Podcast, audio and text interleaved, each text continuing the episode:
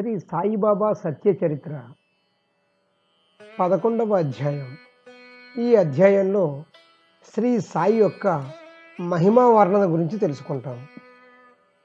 సాయిబాబా సగుణ రూపం అంటే మూర్తిభవించిన పూర్ణ వైరాగ్యం అనన్య భక్తులకు అది విశ్రాంతి స్థానం.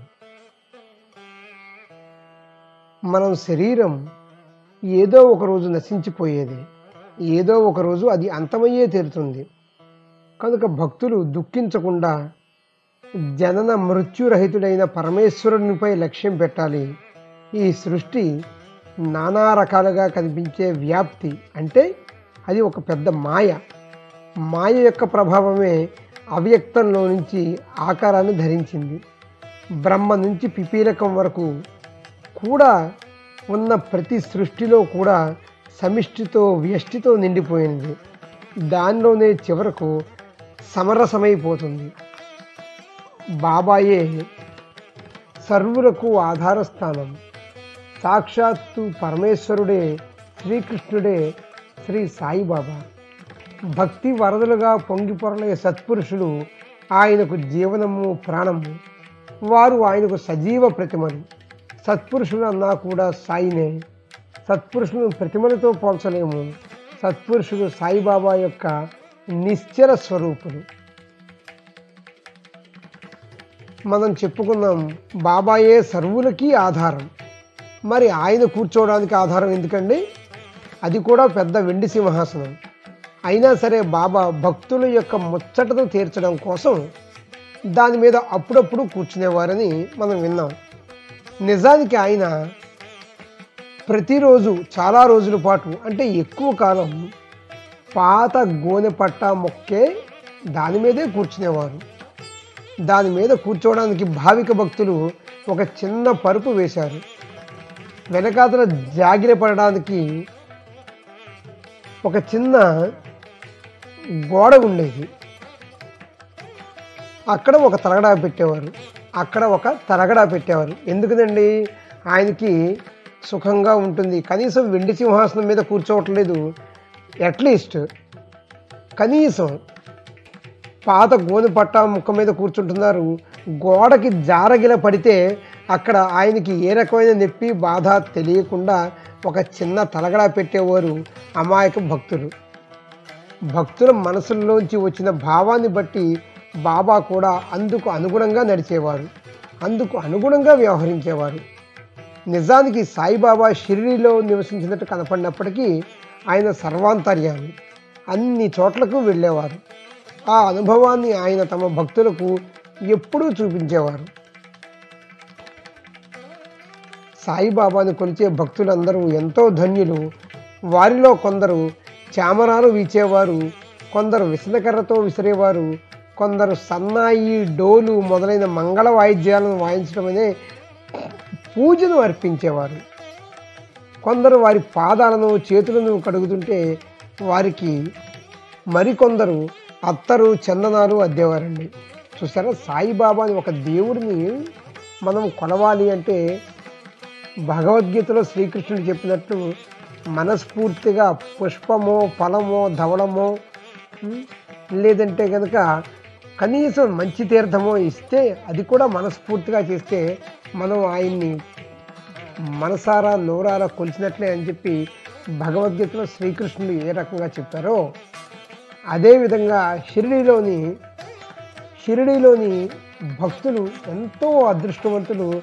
సాయిబాబా జీవించిన కాలంలో ఉన్న భక్తులందరూ కూడా ఆయనకి పరిచర్యలు చేసేవారు. సరే ఇప్పుడు మనం కథలోనికి వద్దాం. ఒకసారి తాత్యా సాహెబ్ నూల్కర్ యొక్క స్నేహితుడు డాక్టర్ పండిత్ సాయిబాబాని దర్శించడానికి షిరిడీకి వచ్చాడు. షిరిడీలో అడుగు పెట్టగానే మొట్టమొదట అతడు మసీదుకి వెళ్ళాడు. ఎక్కడికి వెళ్ళాడండి మసీదుకి వెళ్ళాడు. బాబాకి సాష్టాంగ నమస్కారం చేసి ఒక్క క్షణం పాటు ప్రశాంతంగా కూర్చున్నాడు.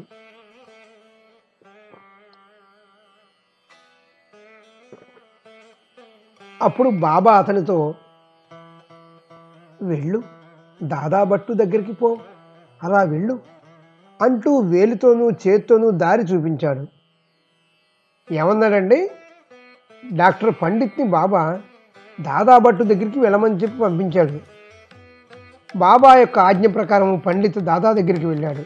దాదా కూడా అతన్ని ఎంతో ఆదరంగా స్వాగతించాడు.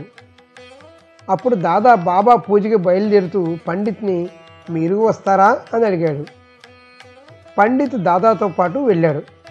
ఎందుకని? బాబాకు పూజ చేయడానికి. తరువాత దాదా బాబాకు పూజ చేశాడు. అప్పటి వరకు బాబా నుదుటి మీద గంధం బొట్టు పెట్టే ధైర్యం ఎవరూ చేయలేదండి. భక్తులు ఎవరైనా అలా చేయాలని ప్రయత్నించినా బాబా వారించేవారు. మహల్సాపతి మాత్రము ఆయన మెడకి గంధం పూసేవాడు అని చరిత్ర చెబుతోంది. ఇతర భక్తులు అదే గంధాన్ని ఆయన పాదాలకు పూసేవారు. అయితే అమాయకుడైన ఆ భావిక పండితుడు దాదా చేతిలోని చందనం గిన్నెను చేత్తో లాగేసి సాయిబాబా తల పట్టుకుని నుదుట మీద చక్కగా మూడు రేఖలు గీశాడు. అతని తెగింపు చూసి అక్కడ ఉన్న భక్తులందరికీ కూడా భయం వేసింది. దాదా యొక్క మనసు కలవరపడింది. ఏంటి ధైర్యం? బాబా కోపగించరు కదా? అయితే ఎప్పుడూ జరగనిది జరిగినప్పటికీ బాబా ఒక్క మాట కూడా అనలేదు. ఎందుకని మనం పైన చెప్పుకుందాం. మహల్సాపతి మాత్రము బాబా యొక్క మెడకు చందనాన్ని పూసేవారు. బాబా యొక్క తలకి లేదా నుదుటిన ఎవరు కూడా గంధం బొట్టు పెట్టేవారు కాదు. కానీ అమాయకుడైన ఈ పండితులు బాబాని చూసిన ఒక భావావేశంలో ఒక ప్రేమైక మైకంలో ఆయనకి చందనం నుదుటి మీద ఒక బొట్టులాగా చిన్న గంధం బొట్టు పెట్టకపోతేనే ఒప్పుకునేవారు కాదు. కానీ బాబా మాత్రం పండితి పెట్టిన ఆ బొట్టును చూసి అస్సలు కోపించలేదు. ఏమండి మనకు కూడా ఎంతో భావావేశం ఉండాలి భక్తి ఉండాలి. మనం అమాయకంగా చేసే పనులను కూడా బాబా వారు మనల్ని క్షమించి అది కూడా ప్రేమతో చేసినట్లుగానే భావిస్తారు. అందుకు ఉదాహరణగానే బాబా మన మనతోటి ఈ కథని వివరిస్తున్నారు. సరే పండిత్ మీద అస్సలు కోపించలేదు కదా? ఆ రోజు అయిపోయింది. అయితే రెగ్యులర్గా పూజ చేసేవాళ్ళు ఉన్నారు కదండి దాదా ఉన్నాడు కదా? దాదాతో పాటు పండిత్ వెళ్ళాడు. దాదా మామూలుగా పూజ చేస్తుంటే ఈ పండిత్ మాత్రము నుదుట మీద గంధం బొట్టు పెట్టాడని మనం చెప్పుకున్నాం. దాదా మనసు ఎంతగానో చెలించిపోయింది బాధపడిపోయింది. ఇక కడుపులోని ఉబ్బరాన్ని అతను ఆపుకోలేకపోయాడు. సాయంత్రం బాబాని మేము మీ నుదుటి మీద చిన్న గంధం బొట్టు పెట్టకపోతే మమ్మల్ని కనీసం మీ నుదుటిని స్పర్శ అయినా చేయనివ్వరు. మరి ఈవేళ ప్రొద్దుట ఏమైంది బాబా? మా బొట్టు అంటే మీకు అంత విసుగు పండిత్ అంటే అంత ఇష్టమునా? ఈ విచిత్రం మాకు అర్థం కావటం లేదు. చూసారండి నిజమైన భక్తులు కూడా దేవుడితో పోట్లాట కూడా పోట్లాడతారు. చూడండి ఆయన అలిగాడు అలిగి చెప్తున్నాడు నేను బొట్టు పెడతానంటే పట్టించుకోలేదు కానీ అంటే తండ్రికి ఇద్దరు పిల్లలు ఉంటే ఒక పిల్లవాడు ఏదైనా పని చేస్తే దాన్ని తండ్రి యాక్సెప్ట్ చేస్తే రెండో పిల్లవాడు ఏంటి వాడు చేసింది యాక్సెప్ట్ చేసావు? అని అడుగుతాడు చూసారా అదేవిధంగా దాదా కూడా బాబాని ప్రశ్నించాడు. దానికి సాయిబాబా కూడా బదులిచ్చాడండి. చూడండి ఎంత స్వస్థ చిత్తంతో వినండి. దాదా అతని గురువు బ్రాహ్మణుడు. నేను ముస్లింనని అందరి యొక్క భావన. అయితే నన్ను ఆ పండితుడు ఆయన గురువుగా భావించాడు. నాకు గురు పూజ చేశాడు. అతను అపవిత్ర జాతికి చెందిన ముస్లిము ఆయన ఎలా పూజించాలి అని కూడా అతని మనసులో సందేహం కలగలేదు. చూసావా అతను నన్ను ఎలా మోసం చేశాడో? అక్కడ నా ఉపాయం పనిచేయలేదు వద్దు అనడానికి అవకాశమే లేదు. నన్ను అతను స్వాధీనం చేసుకున్నాడు. భక్తులు ఇక్కడ గమనించవలసిన విషయం ఏంటంటే సర్వజనులు సకల జాతులు అందరూ కూడా దేవుని దృష్టిలో సమానమే. ఎటువంటి సందేహము అవసరం లేదు. అలాంటి సమయంలో నేను బ్రాహ్మణుడు నీవు ముస్లిము అని కుల మత జాతి వివక్షలు విభేదాలు ఏవి కూడా మనకి పొసగకూడదు అని ఆయన యొక్క ముఖ్య ఉద్దేశం దాదా కూడా ఇంటికి చేరగానే బాబా చెప్పిన మాటలు తిరిగి మరలా మరలా మననం చేసుకుని ఆయన మాటలకు నిజమైన అర్థం బోధపడింది. బాబా చేసిన ఈ వైరుధ్యం దాదా హృదయాన్ని ఎంతగానో తూట్లు పొడిచి అతనికి బాబా యొక్క ము- ముఖ్య ఉద్దేశం చక్కగా అర్థమైంది. మనసులో ఉన్న భావాన్ని బట్టే భక్తి ప్రభావం ఉంటుంది అని అతను అనుకున్నాడు. మరొక కథను ఇప్పుడు చూద్దాం. ఒకసారి కళ్యాణ్కు చెందిన సిద్దిక్ ఫాల్కే అనే ఒక ముస్లిం మక్కా మదీనా యాత్రలు చేసి షిరిడీకి చేరుకున్నాడండి. మక్కా మదీనా యాత్రలన్నీ చేస్తూ చేస్తూ షిరిడీకి కూడా చేరుకున్నాడు. వృద్ధుడైన ఆయన ఆయన చాలా వృద్ధుడండి అంటే వయసు అయిపోయింది. మక్కా మదీనా యాత్రలు చేసేవారిని హాజీలు అని అంటారు. ఆ హాజీ ఉత్తరం వైపు ఉన్న చావడిలో దిగాడు. తొమ్మిది నెలల పాటు బాబాకి అతని మీద కరుణ కలగలేదండి. తొమ్మిది నెలలు. ఎంత సమయం చూసారా బాబా అతని పట్ల ప్రసన్నులే కాలేదు. అతనికి దర్శన భాగ్యం అనేది కలవలేదు.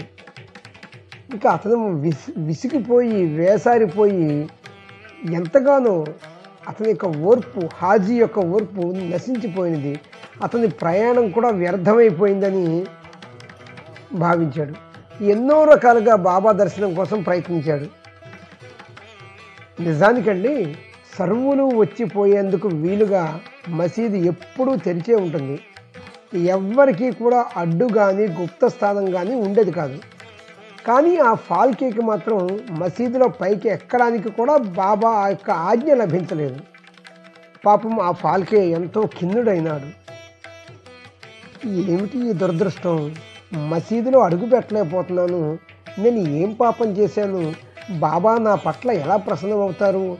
రాత్రింబావళ్ళు రాత్రింబావళ్ళు ఇదే ఆలోచన ఫాల్కే యొక్క మనసును పట్టి వేధించింది.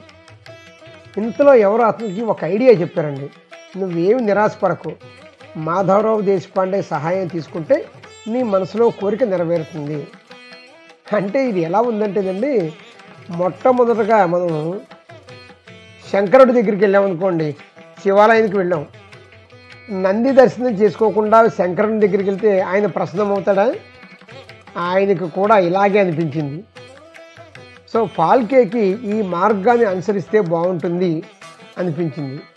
మొట్టమొదటిసారి దర్శనం చేసుకునే శ్రోతల మనసుకు ఇది ఏదో అతిశయోక్తిలాగా ఆశ్చర్యకరంలాగా అనిపించవచ్చు ఏమండి? బాబాతో ప్రశాంతంగా సంభాషించాలి అనుకున్న వారితో కలిసి మొట్టమొదట మాధవరావే వెళ్ళేవాడండి. అతను అప్పుడు వాళ్ళు ఎవరో ఎక్కడి నుంచి వచ్చారో ఈ విషయాలన్నీ కూడా బాబాకి విన్నవించేవారు. వారి పని అలా ప్రారంభమైంది అంటే సాయి సమర్థులు వారితో మాట్లాడడానికి సిద్ధపడేవారు. సరే ఇదంతా విని హాజీ మాధవరావుని ఎంతగానో బతిమినాడాడు ఒక్కసారి నా తపన నెరవేర్చు కలవటం నాకు ఎంతో దుర్లభమైపోయింది. బాబాతో నాకు కలయిక కలిగించు అనేసరికి మాధవరావు కూడా ఆ పని కష్టమైనా కాకపోయినా సరే ప్రయత్నిద్దాం అని అనుకున్నాడు. అప్పుడు మాధవరావు కాస్త ధైర్యం చేసి మసీదుకి వెళ్ళి బాబా దగ్గర ఈ ప్రస్తావన తెచ్చాడు. బాబా ఈ వృద్ధుడు ఎంతో బాధపడుతున్నాడు. కాస్త అతనిపై దయ చూపండి. ఆ హాజీ మక్కా మదీనా యాత్రలు చేసి మీ దర్శనం కోసం షిరిడి వచ్చాడు. అతనిపై మీకు కరుణ కలగటం లేదు ఎందుకని? అతని మసీదులోకి రాంట రానివ్వండి. లెక్క లేనంతమంది మసీదులోకి వచ్చి దర్శనం చేసుకుని వెళ్తున్నారు కదా. అతనినే ఎందుకు నిరీక్షింపజేస్తున్నారు? ఒక్కసారి మీ కృప చూపారంటే అతను మసీదులో మిమ్మల్ని కలవగలుగుతాడు అని కాస్త ఈ మాధవరావు దేశపాండే గారు హాజీ గురించి బాబా దగ్గర రికమెండేషన్ చేశారండి. అప్పుడు బాబా ఇలా అన్నారు శ్యామ ముక్కు పచ్చలారని పసివాడివి నువ్వు. అల్లా అనుగ్రహం లేకపోతే నేను మాత్రం అతనికి ఏం చేయగలను?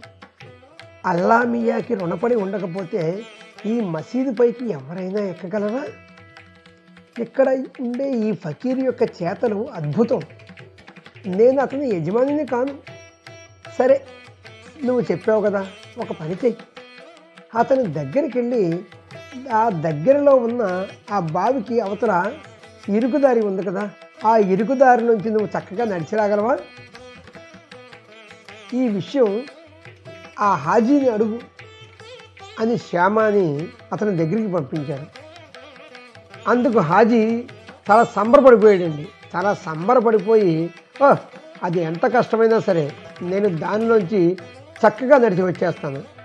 నా ముఖ్య ఉద్దేశం ఏంటంటే ఆయన్ని ప్రత్యక్షంగా కలవాలి. ఆయన చరణాల వద్ద నన్ను కూర్చొనివ్వాలి. శ్యామ ద్వారా వచ్చిన సమాధానాన్ని విని బాబా ఆ హాజీని ఇలా అడిగాడు? నాకు నాలుగు వాయిదాల్లో నాలుగు వేల రూపాయలు ఇస్తావా? అప్పుడు ఆ హాజీ ఆ మాట వేరే అడగాల? వేరేంటి మీరు అడగాలే కానీ నాలుగు లక్షలైనా ఇస్తాను. అన్నాడు. బాబా మళ్ళీ శ్యామతో ఇలా అడిగించారండి. ఈరోజు మసీదులో మేకను కొయ్యాలనుకుంటున్నారు. నీకు మేక మాంసం కావాలా? ఒక భాగంలోని మాంసం అంతటిలో మొత్తం అంటే ఒక పార్ట్ మొత్తం కావాలా? లేదంటే నీ మనసులో దాని వృషణాలు తినాలనే కోరిక ఉందా? నిశ్చయంగా నిజంగా ఏం కావాలో ఆ ముసలాన్ని అడుగు అంటే ఆ బాబాని అడుగు అని బాబా అన్న మాటలన్నీ శ్యామ హాజీతో చెప్పారు.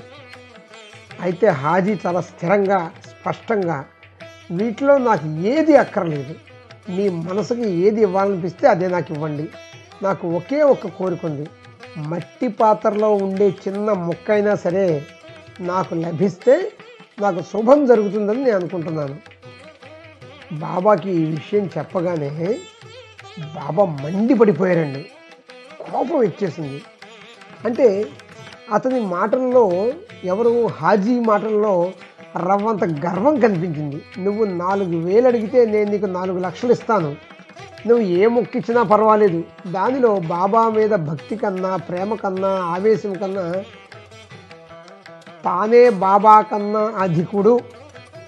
నేను మక్కా మసీదు యాత్రలు చేశాను అనే భావం సామాన్య భక్తులకి అర్థం కాకపోయినా సర్వ మహిమాన్వితుడు సర్వవ్యాపితుడు. అన్ని విషయాలు తెలిసిన బాబాకు చాలా సులభంగా కనిపెట్టారండి. ఆయన వెంటనే కోపంతో నీ మనసులో ఏమనుకుంటున్నావు? నా ఎదుట నీ గొప్పలు ప్రదర్శించాలనుకుంటున్నావా? ముసలాడి బుద్ధి చూపిస్తున్నావు. ఇదేనా నువ్వు ఖురాన్లో చదివింది? మక్కా యాత్ర చేసి కూడా నీవు అహంకారం పెంచుకుంటున్నావు. మక్కా యాత్ర చేశానన్నావు. నన్ను గుర్తించలేకపోతున్నావు. ఈ మాటలకి హాజీ భయంతో గడగడా ఉనికిపోయాడు బాబా మసీదులోకి తిరిగి వెళ్ళిపోయారు. మసీదు ప్రాంగణంలో అడుగు పెడుతున్నప్పుడు తోటమాలి మామిడి పండ్లు అమ్మడం చూశారు. ఆ బుట్ట మొత్తం కొని పాపం బాబాకే మరలా జాలి వేసి అంటే మన తండ్రి పిల్లవాడిని కొట్టినా తిట్టినా తర్వాత దగ్గరికి తీసుకుని పదవి పట్టుకుని మరలా లాలించి పాలించి మనం ఎలా చేస్తామో ఆ భగవంతుడు కూడా మన మీద కోపించిన భగవంతుడు కోపించడండి. నిజానికి భగవంతుడు కోపించాడు అనే మాట కూడా అసత్యమే. భగవంతుడు మనల్ని సరైన దారిలో పెట్టడానికి ప్రయత్నిస్తాడు. సో ఆ తోటమాలి మామిడి పండ్లు అమ్మడం చూశారు కదా బాబా గారు? ఆ మామిడి పండ్లు అన్నీ కూడా కొనేసి ఆ బుట్ట మొత్తాన్ని హాజీకి చాలా ప్రేమతో పంపించారు. అప్పుడు వెంటనే బాబా తిరిగి మళ్ళీ హాజీ దగ్గరికి ఆయనే వెళ్ళారు. హాజీ దగ్గరికి బాబానే వెళ్ళారు. ఆయన జేబులోంచి బాబా జేబులోంచి యాభై ఐదు రూపాయలు తీసి వాటిని అతని చేతిలో పెట్టారు. అతన్ని భోజనానికి కూడా ఆహ్వానించారు. ఇక హాజీ యొక్క ఆనందం ఆకాశపు టంచులు దాటిపోయిందండి. ఆ తర్వాత అతను మళ్ళీ మళ్ళీ ఊరిల్లి ప్రతిసారి వెళ్తూ వస్తూ బాబా యొక్క కరచరణాలకు దాసుడై బాబా కరుణా స్రవంతిలో మనసారా కరిగిపోయాడు. బాబా ఆ తర్వాత కూడా అప్పుడప్పుడు బాబానే హాజీకి డబ్బులు ఇస్తూ ఉండేవాడు. చూసారా విచిత్రం? ఈ కథలో మనకు తెలిసిన నీతి ఏంటంటే మనకి సర్వశాస్త్రాలు సకల వేదాలు అన్ని గ్రంథాలు అన్నీ మనం చదివేసుకుందాం అన్నీ మనకు తెలుసు. తీర్థయాత్రలు కూడా చేసేసాం అన్ని దేవుళ్ళని చూసేసాం. కానీ ఆ గర్వం అనేది మన మనసులో కించిత్తైనా ఉంటే ఆ దేవుడు మనల్ని హర్షించడు అని ఈ కథలో బాబాగారు మనకి చక్కగా చెప్పారండి. ఆ తర్వాత మరి ఒక కథను చూద్దాం. ఒక్కసారి ఆకాశంలోని మేఘాలపై కూడా ఇంద్రుడికి ఏ ఏ రకంగా అయితే ఆధిపత్యం ఉంటుందో సాయి సమర్థుడు ప్రార్థిస్తుంటే మన మనసుకు ఎంతో ఆశ్చర్యం అనిపిస్తుంది. ఈ సందర్భం చూడండి. ఆకాశం అంతా అంధకారం అలుముకుంది.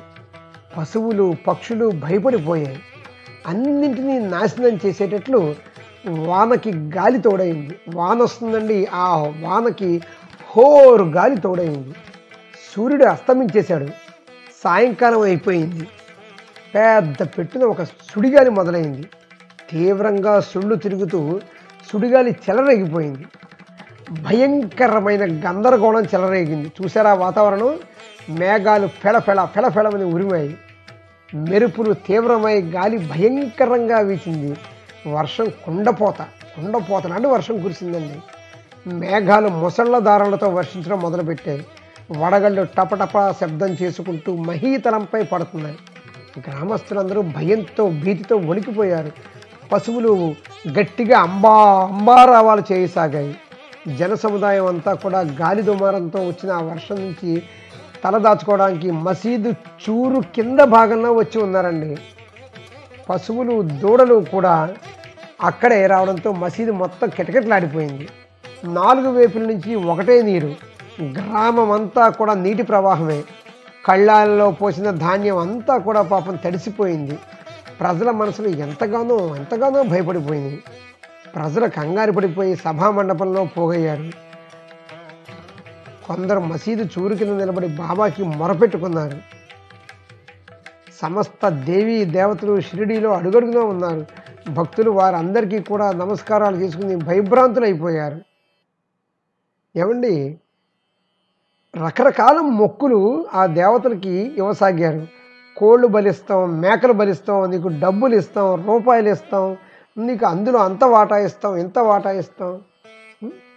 ఇలాగా దేవుడికే లంచం ఇవ్వడానికి అంటే వాళ్ళకున్న భయం అలాంటిది. వాళ్ళందరూ కూడా వణికిపోయారు పరితపించారు. ఆ ప్రకారంగా లోకులు భయపడటం చూసి సాయి మహారాజ్ ఎంతో వ్యాకులం చెందారు. తాను కూర్చున్న చోటు నుంచి లేచి కాస్త ముందుకు వచ్చి అంటే మసీదు అరుగు చివరకొచ్చి నిలబడ్డాడు. ఆకాశమంతా మేఘ గర్జనలతో దద్దరిల్లిపోతుందండి. వెలుగును వెదజిల్లే మెరుపులు కళ్ళు మిరుముట్లు గొలుపుతున్నాయి సాయి మహారాజు ఉచ్చస్వరంతో గొంతు నరాలు చిట్లించిపోయేలా గట్టిగా అరిచారండి. తమ ప్రాణాల కన్నా తమ భక్తులంటున్నా సాధు సత్పురుషులన్నా దేవుడికి ఎంతో ఇష్టం. దేవుడండి భక్త సులభుడు. నిజానికి భక్తులు ఏమి అడిగితే దేవుడు అలా చేస్తాడు. తెలుసా మీకు?